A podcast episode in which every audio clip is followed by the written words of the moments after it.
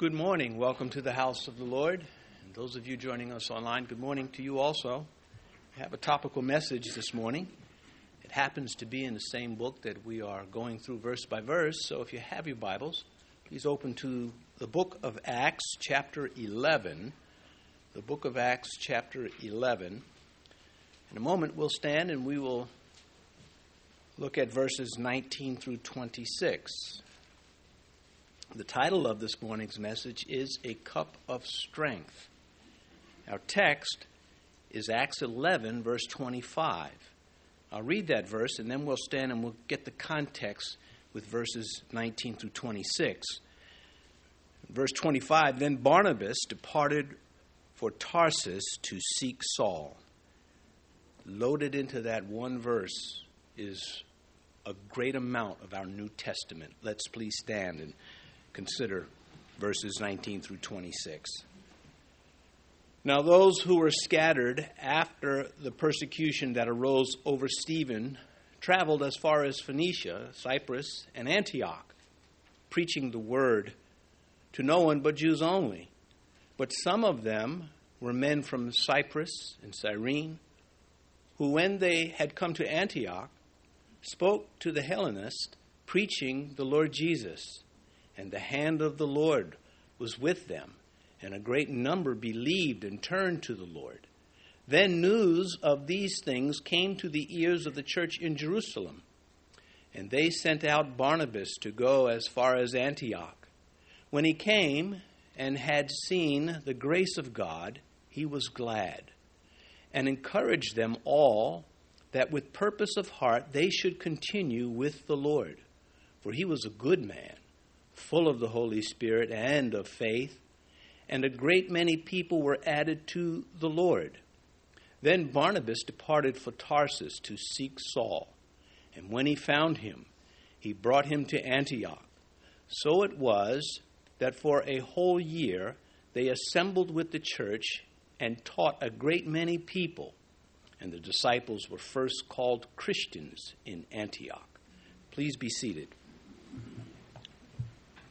I got goosebumps reading that. I hope you paid attention to it because the context is critical. We are considering Barnabas this morning, and uh, just in my preparation for last week's uh, sermon slash exposition, uh, it just was so ministered to by the research that goes involved in, in preparing to speak on a particular passage of Scripture. So much so, perhaps for the first time that I can recall in my ministry, I knew what I was going to speak the following Sunday as far as a, a, a strategic message, a, a, a topical message. Once again, verse 25 of chapter 11 is our text. That's the flagship. It's, it gives the command to everything else that's going on in this morning's analysis. Then Barnabas departed for Saul to seek departed for Tarsus to seek Saul. Somewhere in Jerusalem, these two had met about nine years earlier, about uh, before this verse that I just read, verse 25. These are two of the most vital men in the New Testament. I didn't say the most, I said two of, two of the most. And before I open it up, I w- want to say that the New Testament tells the grimmest tragedy in human history. Of course, the, the crucifixion of the Son of God. It should therefore be a depressing book, you would think. But it is not. On the contrary, it is the most heartening book in all of human history ever to be written and that ever will be written this side of heaven. It has inspired a type of hope that roars against the roars of the lion, Satan. In 1 Peter chapter 5, Peter said, Be sober. Peter liked that word. He uses it three times in that letter. He did not want Christians to be reckless with their faith. You've met the type of Christian. I'm a Christian, and therefore they think that any anything they say is going to have weight behind it. They'll say, you know, God has told me, God has shown me, and and this nothing wrong with that if God has indeed done it and the facts establish it. But oftentimes there's a lack of sobriety He says, Be sober, be vigilant, because your adversary, the devil, walks about like a roaring lion, lion seeking whom he may devour. Be sober, be hardworking, because Satan's not playing. And that's what he is telling the Christians. I get the feeling that there are some who go through their Christian lives with only hope. That's all. They just keep hoping. And they seem only to have hope that's built on sand. They have the Lord's name, they have saved, but there's really nothing more going on than that. I would not want to come to church, for example, only to be patched up. Every Sunday, I come to church hoping the pastor's going to say something that's going to make me more comfortable in my hope. And that is the extent of my walk. That would mean I would be missing out on my Christ given birthright to be a light, to be Christ like, to be aggressive in my faith, militant against evil and sin and wickedness. The more Christ like I can become, the more glory to God. I prefer coming to church to be reinforced for serving, for serving Christ in church and out of church. Not doing my own thing, but doing the things that I know God has impressed upon my heart and that is actually a blessing. One of the prophets said to one of the kings, For the eyes of Yahweh run to and fro throughout the whole earth to show himself strong on behalf of those whose heart is loyal to him. Would you want a pastor to week after week come up and tell you it's going to be okay? It's going to be okay. Uh, I would not get very strong from that after a while. I would get very weak because there are a lot of things that aren't okay, and they're not going to be okay. I don't want to be on a plane that's crashing and saying, oh, it's going to be okay unless everybody here is saved. I believe that those who have only hope don't know that hope alone is insufficient for effective service, for effective Christianity. And this perhaps is something that stood out to me so much. I have always I've known it in my walk, but to have it articulated in my heart by the Holy Spirit that it's not enough to have hope. It's not enough to have love. They are vital, they're critical, but they're not enough. And I, you know, those that are always looking for encouragement, but really not giving any encouragement, fall into this category. They're just receiving, receiving. And there's a time. There's a time to weep. There's a time when we need comfort. There's a time when we even need to be uh, coddled, but not all the time. Many times, when we get to that place in life where all we have is hope and that's how we live our lives, we end up draining our environment of those things that are helpful, of the cheer that should be there instead of the doldrums. We then start living beneath our potential. All right, that's the setup. That is the preparation for what's coming. This man, Barnabas, Barnabas, the man with the name that is loaded. It is a loaded cannon. That's what his name is. Not because he bore the name, but because he was worthy of the name. God frequently assigned nicknames. Even into the book of Revelation in chapter 2, he's telling them, you know, you stick with me and I'll give you a name. Jacob.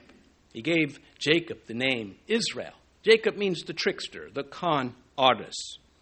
But after God touched him, and he walked the same no more. His name was now Israel, believed to be the one governed by God now. When Jesus met impetuous Simon, he gave him a new name, the stone, the movable stone. Christ is the immovable rock. And Peter is this chip off the rock, you could say. He's, he's, he's like the big rock, he's just not as big. And he called him Peter, Petros, uh, Petros. Proverbs 22 A good name is to be chosen rather than great riches. Well, he's saying, what's it, you know, you become a billionaire, but you're, you know, you're hated because you're evil. The contrast is in that. Unfortunately, giving out tasteful nicknames to people has died out. I was grew I grew up in a time when nicknames were still you know going around. Um, I would like a nickname like you know the gentle one, the, the soft spoken. Uh, I admire that when I find it in other people because I don't find it in me. Financially, Barnabas was well off and a Levite. He was a spiritual man by birth, and he was a generous, wealthy man. Acts chapter 4, we read of him the first time in the New Testament or in the Bible. Joses, who was also named Barnabas by the apostles, which is translated son of encouragement. So the name Barnabas means the son of encouragement. His given name, Joses, is the Greek form of, this, of the Hebrew name Joseph, we would say. Joseph, more closely in the Hebrew. And that name means uh, that God will add, God will increase. It was an old and honored name. In fact, he had been named for the one, one of the 12 sons of Jacob that God used to save his people from starvation. It was an honorable name. But the disciples saw something more. The hand picked men of Jesus Christ. Let's not forget these apostles that changed his name. They were hand picked by Christ, and they saw something more in this man. Actually, it kind of fits, does it not?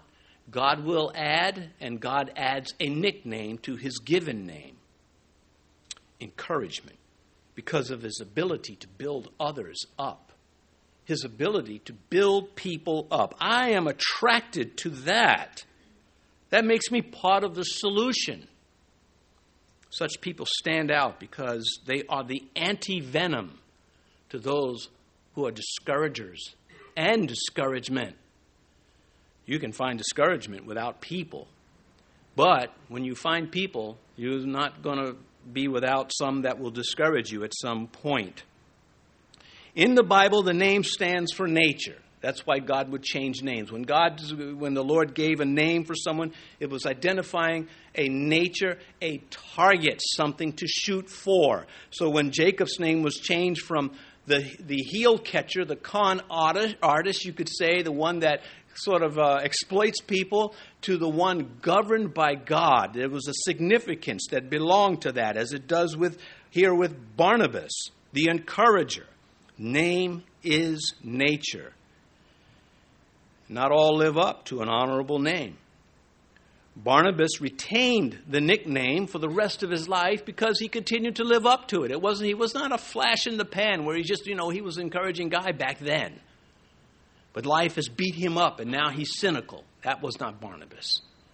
He suffered with Paul in ministry, and we have no indication that this spirit of encouragement that God placed in his heart ever waned. Five times, Paul refers to him as Barnabas in his writings. And those writings cover a, uh, a few decades. And so there you have the, the name still glowing, still a beacon, still a name that when said, it kind of warms the heart.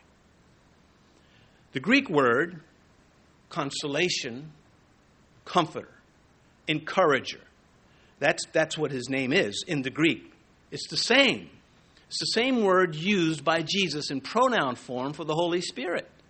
The Holy Spirit is the great comforter, He is the helper. That is an accurate translation of the paraclete. He is the one that comes beside you to assist you, an advocate. We have an advocate with the Father, Jesus Christ the Son. We have an advocate in the Holy Spirit. We are to have advocates amongst each other. Ask yourself do I support do I encourage or do I drain the environment of cheer? Even the weakest Christian can, can encourage. When Jesus said this about the Holy Spirit, he says, But when the Helper, some translations use the word comforter, both are correct, paraclete in the Greek, when the Helper comes, whom I shall send to you from the Father, the Spirit of truth, who proceeds from the Father, he will testify of me. He will preach of me. Jesus used that word of the Holy Spirit twice in that one sermon. Well, in John 14, uh, 15 and 16, that one discourse that he gave to his disciples, he refers to the Holy Spirit of God, or God the Holy Spirit, as the comforter, the helper. It's, it's, I like helper better because comforter sort of uh, it, it limits it, sort of makes implies that it'll just make me feel better. But helper means he might throw me into the battle and help me while I'm not feeling so bad, so good. I like that one. It means one coming to the aid of another. This was Barnabas. This is the Holy Spirit. It tells the kind of man that Barnabas was. I wonder what, what people will say when I'm in heaven and they're still on earth about me.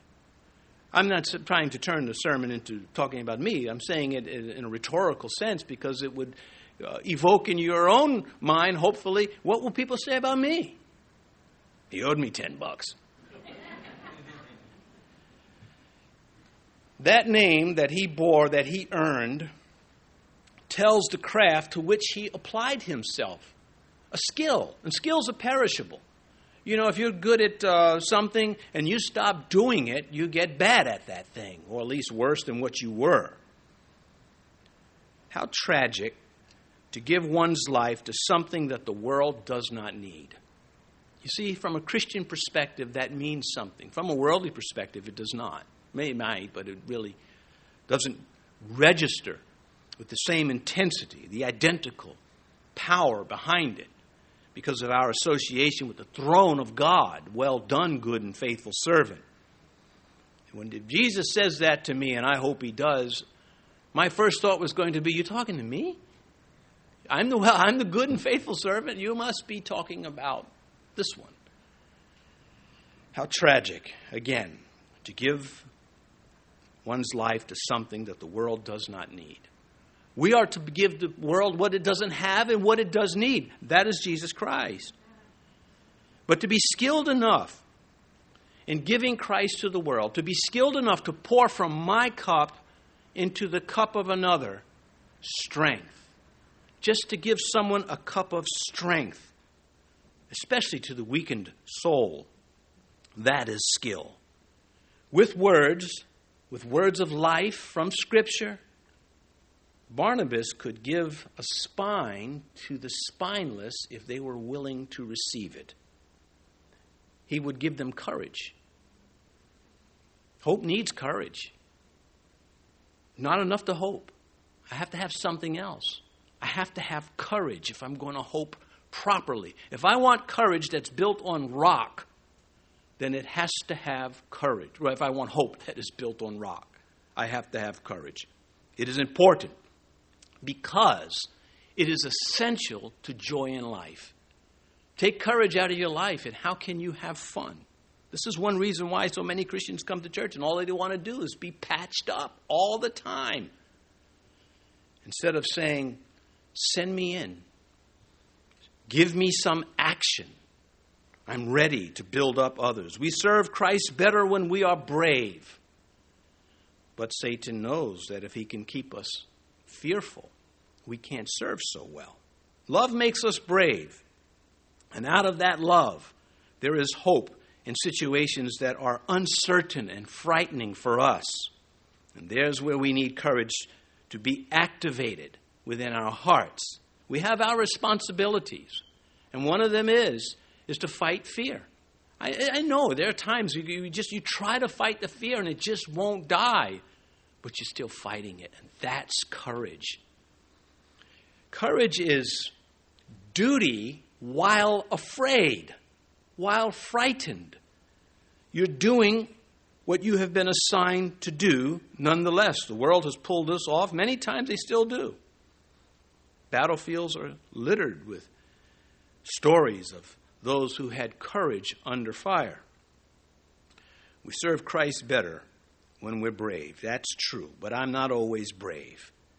Love and hope, they need courage, and I don't want to lose sight of that. And it's so easy to lose sight of that.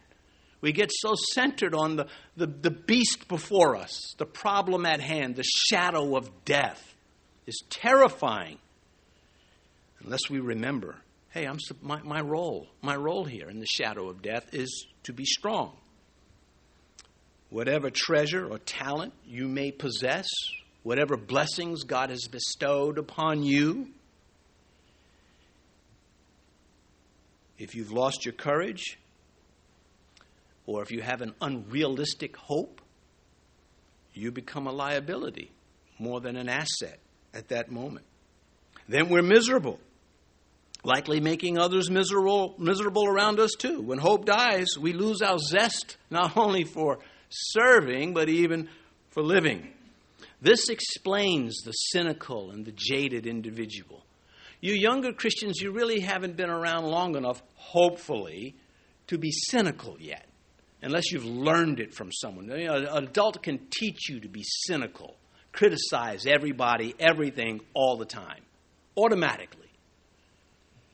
To be jaded is to what's the use?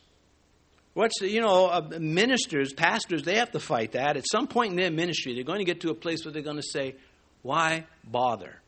Because the cycles, you know, the things keep coming around. There's a time to be happy and there's a time not to be so happy. And then you get happy again, and then something happens, you know, and it's cycle. And after a while, you say, I'm sick of this treadmill. And Christ says, You have no right to be sick of it. You're a servant.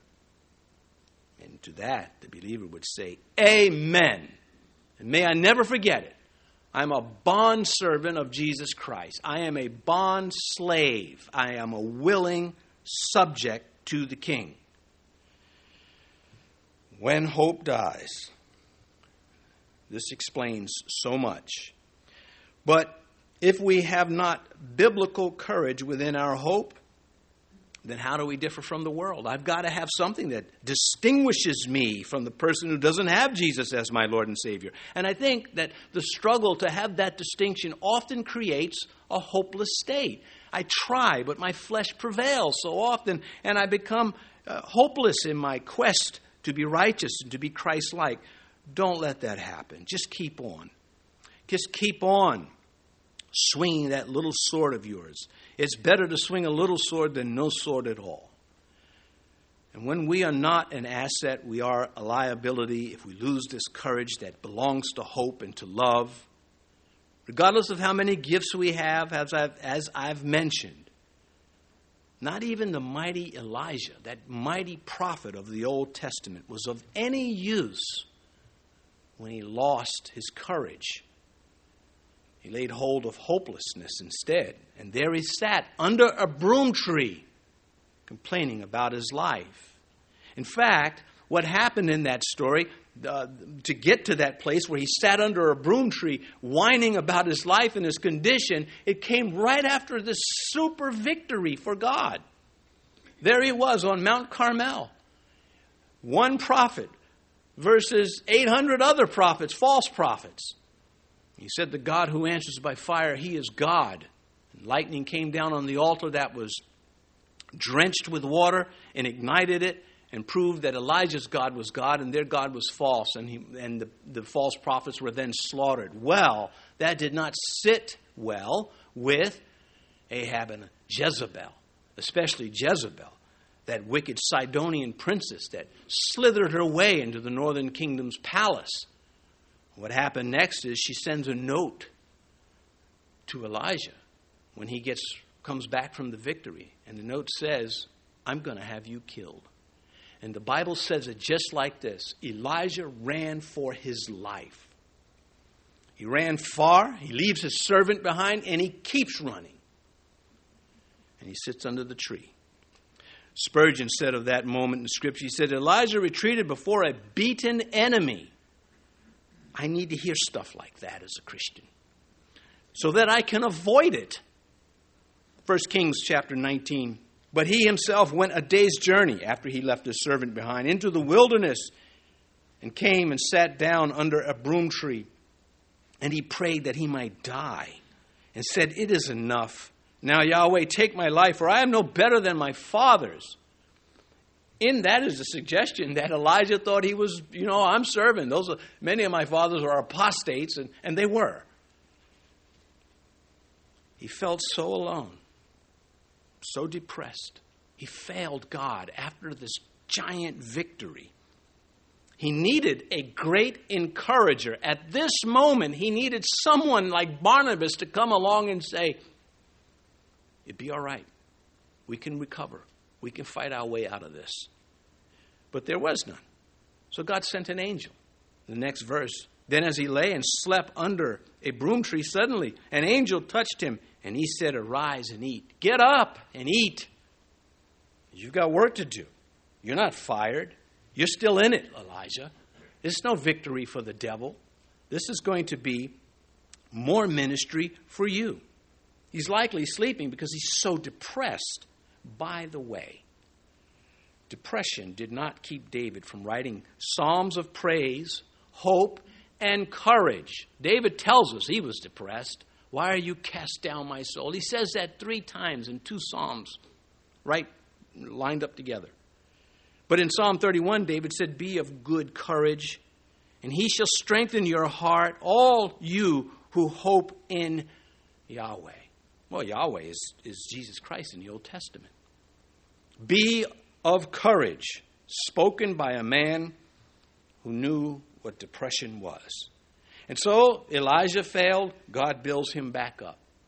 David was depressed at times, God built him back up. The legacy that Barnabas has left to the church is astounding.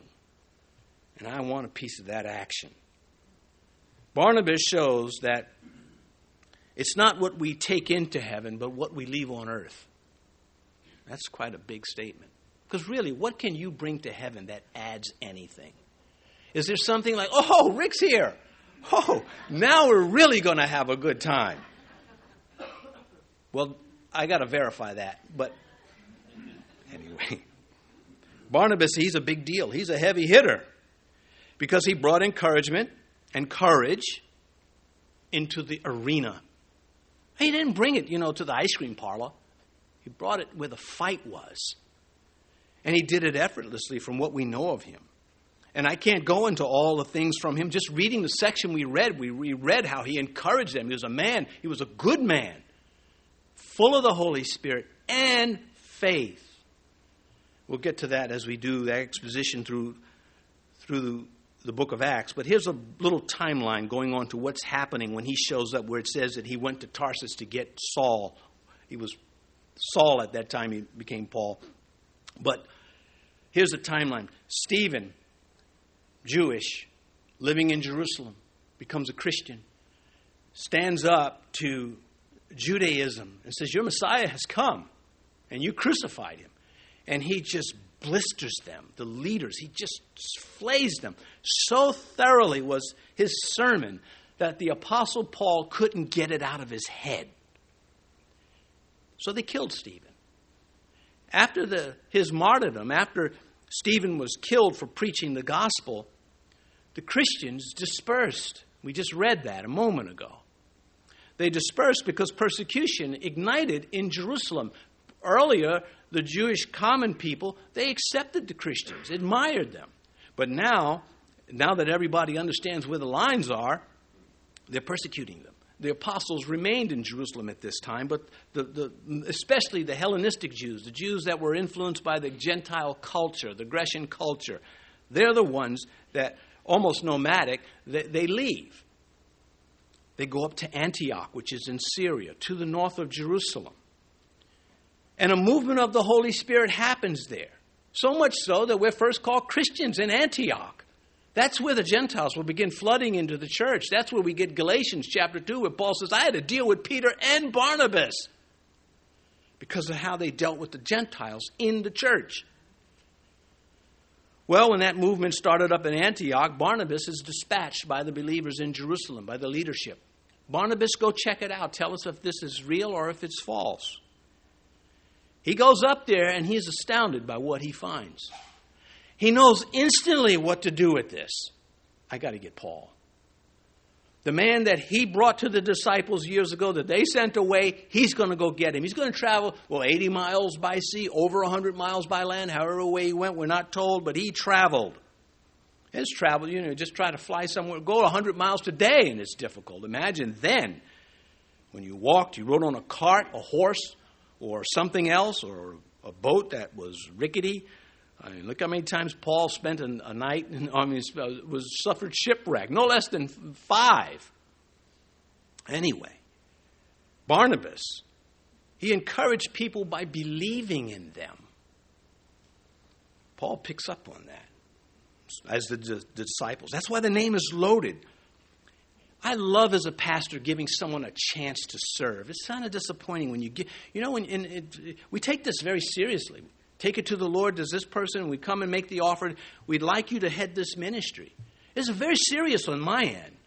And it is disappointing when they kind of treat it like, eh, yeah, you know, kind of ho hum, which isn't often, but sometimes. Because you give, you're believing in them. You see, I believe that God is calling you to, to help the body, to serve in this capacity. When Paul was converted, he goes up to Damascus in Syria and he rocks the world. So bad up, so so thorough, so so damaging was his work to Satan that they sought to kill him and they had to let him out of the over the city wall in a basket. That's like a laundry basket or something. I don't, I don't know, but uh, that how humiliating. He escapes for his life, and he comes to Jerusalem after his conversion. His situation is desperate, and is desperate for two reasons. One, his former friends, because remember, Paul was persecuting the Christians. He stood by the clothing of the men who stoned Stephen to death. Being a Pharisee, he was not permitted to be part of the actual stoning. But he was there. He heard the sermon. And Stephen just dismantled all of his prejudices concerning the Christ. Well, those former friends, they hated him with the intense hatred that men give to a turncoat, because that's what they thought he was to them. He traded sides. No good traitor. We send him out to arrest these heretics, and he becomes one. Then, his new friends, who weren't very friendly, the Christians, they avoided him. After all, he persecuted them, he persecuted their family members and friends. They did not hate him, but they feared him and they doubted him. It's not nice to be doubted, is it? When someone doubts you. They're questioning you, your ability, your integrity sometimes. It was Barnabas and Barnabas alone who reached out to Paul when others would not, and he got him. Paul gets converted, he's in Jerusalem. The saints don't, the Christians want nothing to do with him. Barnabas, Acts chapter 9, verse 27. But Barnabas took him and brought him to the apostles. And he declared to them how he had seen the Lord on the road and that he had spoken to him, and how he had preached boldly in Damascus in the name of Jesus. Barnabas brings him to the apostles. When he comes in there, he says, Paul, tell him. Because Barnabas didn't doubt him, he believed him. He took a risk, a big risk. It took hope. He was hoping that they were going to accept him. But that hope was supported by courage. He had to be brave to go to Paul to do this, to pull off such a daring move. And he did it twice with Paul, twice. Later, when Paul, Paul proved to be too much for Jerusalem, he was another Stephen. And James, James, the brother of the Lord, he wasn't as aggressive in dealing with Judaism, not even close. He was part of the problem in Paul's life. Paul points out in the Galatian letter, men from James came up. They came to spy us out, our liberties. And he just, he puts his little shots in there. And uh, James is, was a big figure in the church in Jerusalem. Anyway, later when Paul proved too much, here's what it says in Acts chapter 9. And when he, Paul, spoke boldly in the name of the Lord Jesus and disputed with the Hellenists, but they attempted to kill him. When the brethren found out, they brought him down to Caesarea and sent him out to Tarsus. Paul, they're going to kill you. We got you a ticket here for a boat ride to the other side of the Mediterranean. Get out of town. And when Paul left, they waved and they said, Whew, be a lot more peace now with our neighbors without Paul here. That's not written, but it's there because we know subsequent events what Paul had to deal with from Christians Jewish Christians who weren't getting it yet. We'll come to some of that. Paul was there for years. We don't know exactly how long, but we know it was some time. And thus, our text, Acts 11, verse 25. Then Barnabas departed for Tarsus to seek Saul. So he first brings him to the apostles who were afraid of him, and now he's going to retrieve him to bring him up to Antioch. Fine, we'll bypass Jerusalem. God's doing something in Antioch. I need this man. He does something about it. Acts chapter 11, verse 26. And when he found him, he brought him to Antioch. And so it was that for a whole year they assembled with the church and taught a great many people, and the disciples were first called Christians at Antioch. They were teaching them.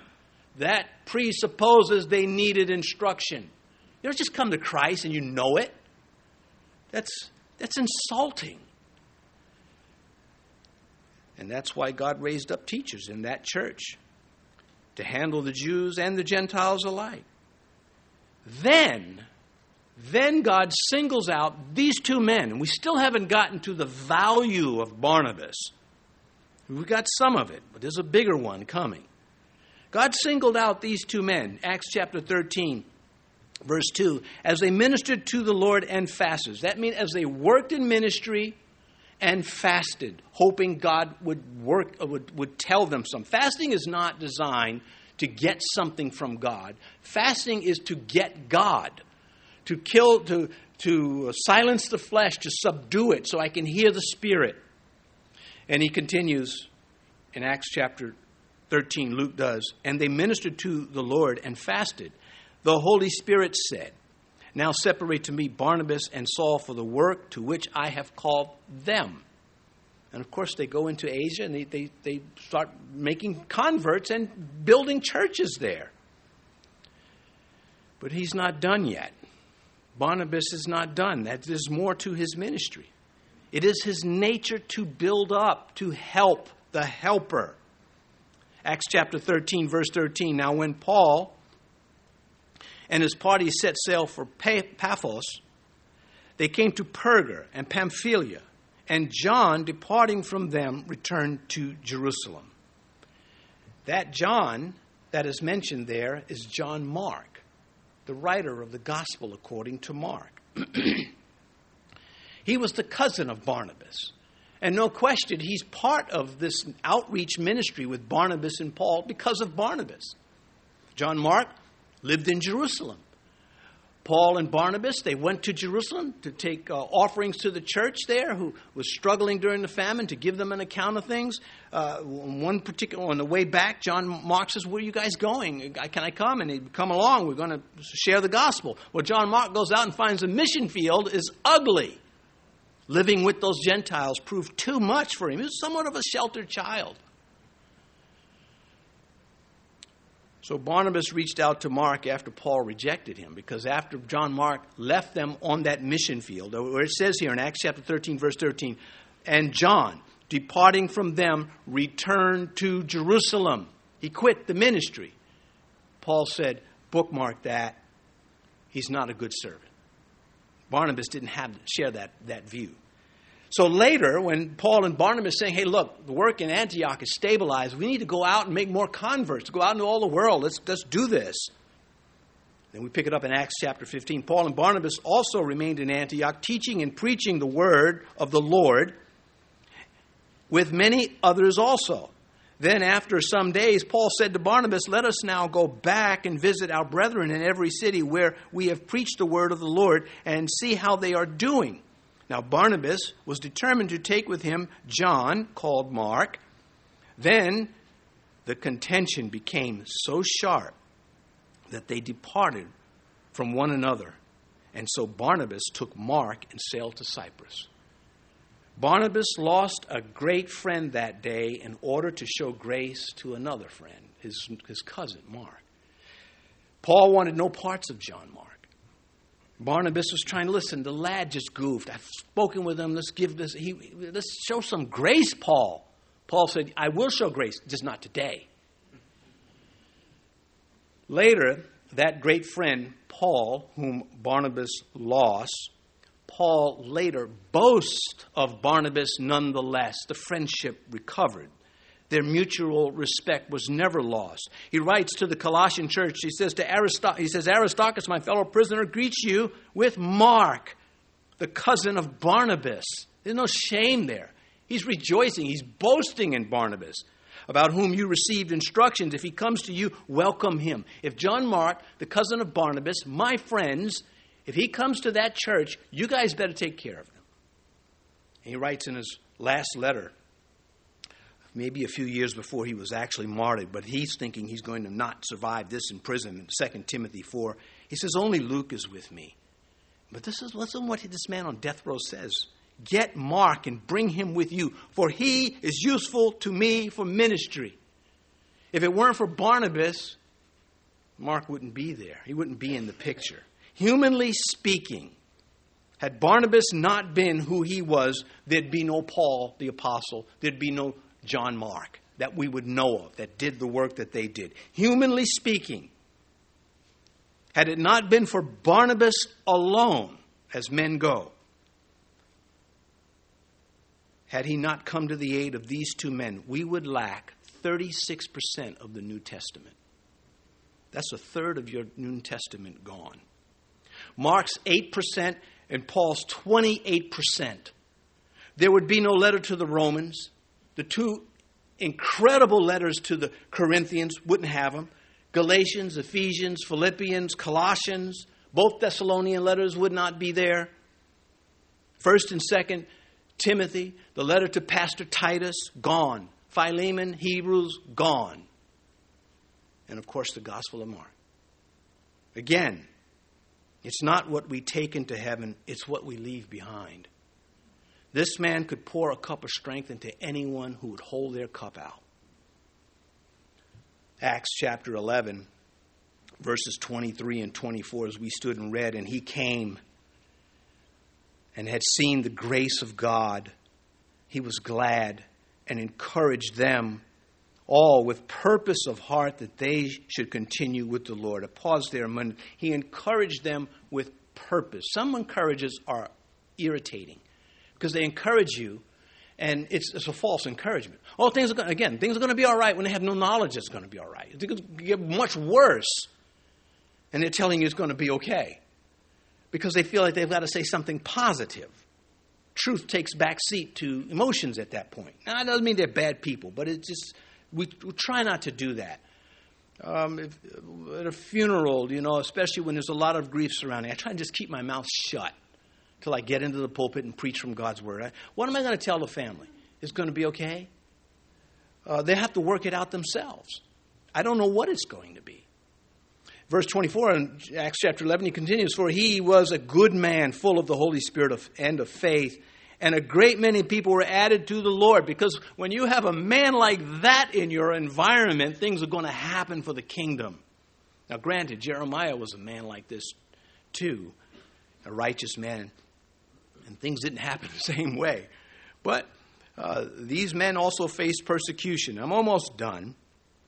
Hope needs courage and encouragement, as I mentioned earlier. And there's a difference. Sometimes uh, I, I, need someone to encourage me so that later, when faced with the opposition, I'll have the courage built on that foundation. I cannot think of a single thing that functions well or as designed by itself. In all of creation, even amongst the Godhead, there's the Trinity.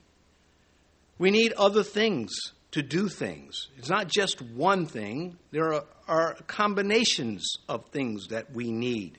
Thus, the armor of Christ that we wouldn't know about had it been, not been for Barnabas. So I don't want to only hope to make it through another day. I mean, you may come to times when you have that season in your life, but you can't. Should your entire Christian life be characterized by, I hope I make it through another day? that kind of hope lacks too much courage. Otherwise, if I don't get past that, I will stay on the casualty list, and I don't want to be there. First Peter again, he says, therefore, now he's writing to Christians that are persecuted. First Peter is to Christians who are under persecution. And instead of saying it's going to be okay, he says, Gird up the loins of your mind, be sober. He's using it a second time, and rest your hope fully upon the grace that is to be brought to you at the revelation of Jesus Christ. This is a man that knew how to be persecuted. Here's a man that was going to die for Christ because Christ told him he was going to die for Christ. May I always be more inspired than inflicted. In my approach to Jesus Christ, may I be more inspired than inflicted. 1 John chapter 3 For this purpose the Son of God was manifested. What purpose? That he might destroy the works of the devil. See, John had prefaced that with talking about, you know, we're sinners. We all sin. And that sin is not acceptable to God. That's the work of Satan. But Christ has destroyed that work if you will come to him. To be Christ like is to say, when I get off this cross, I'm taking a lot of people to heaven with me. That's Christ likeness. So I have a barrage of verses that I love to read to you. 2 Corinthians 4 Therefore, since we have this ministry, as we have received mercy, we do not lose heart. Galatians 6 And let us not grow weary while doing good, for in due season we shall reap if we do not lose heart. Don't lose heart while doing good, while other people aren't appreciating your work. Because evil doesn't grow weary, evil doesn't get tired of harassing you. You better learn to harass back, right? Yes, I say to myself. Hebrews 6 9, this hope we have as an anchor of the soul, both sure and steadfast, and which enters the presence behind the veil. We go deep into the presence of God Acts chapter 24, Paul is speaking, giving his, his sermon to unbelievers. I have hope in God. He makes that very clear, which they themselves also accept that there will be a resurrection of the dead, both of the just and the unjust. There will be those going to hell, and there will be those not going to hell. And I have this hope in God.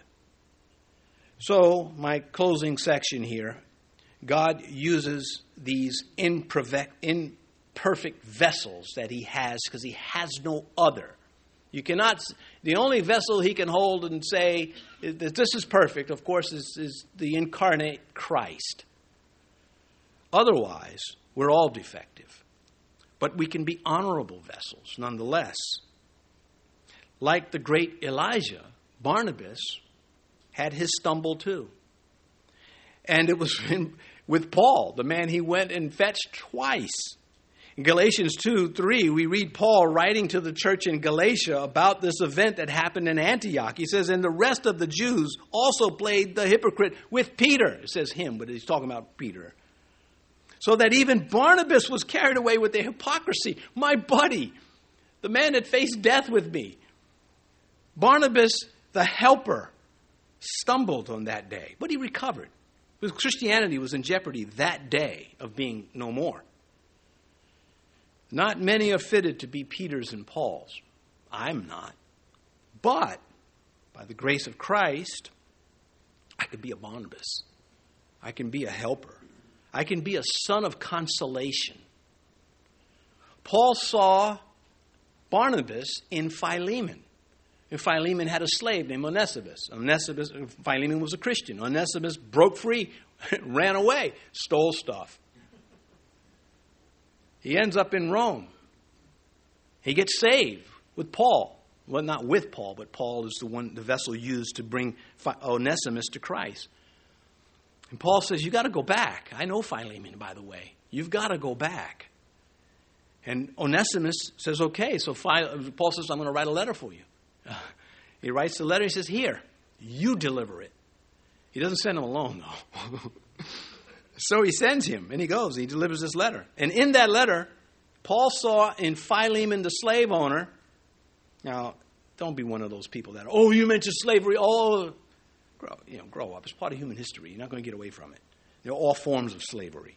But anyway, Philemon 7, Paul says to him, Paul's writing to the man, For we have great joy and consolation, the same Greek word, comfort, help we have great joy, and consolation in your love. So his love has this other feature to it consolation because the hearts of the saints have been refreshed by you, brother. Man, that's melting Philemon's heart. How do we know that Philemon submitted to Paul? Well, he publishes the letter. It's a personal letter. It wasn't somebody broke into his dresser drawer. Oh, there's a letter. Just grab it and let's publish it. He made it public to be the cup of strength to another soul in the midst of their sorrow, their trials, their agony, their service, and their routine. That, that is what I want. I close with this verse, Mark chapter 9, from the gospel that we wouldn't have had it not been from such a man as this. Where else are you going to find a character like this in human history? Except in the Word of God. You may find similarities in other men, but they won't have the anointing. Mark writes, Jesus speaking, For whoever gives you a cup of water to drink in my name, because you belong to Christ, assuredly I say to you, he will by no means lose his reward. God will make it worthwhile. Let's pray.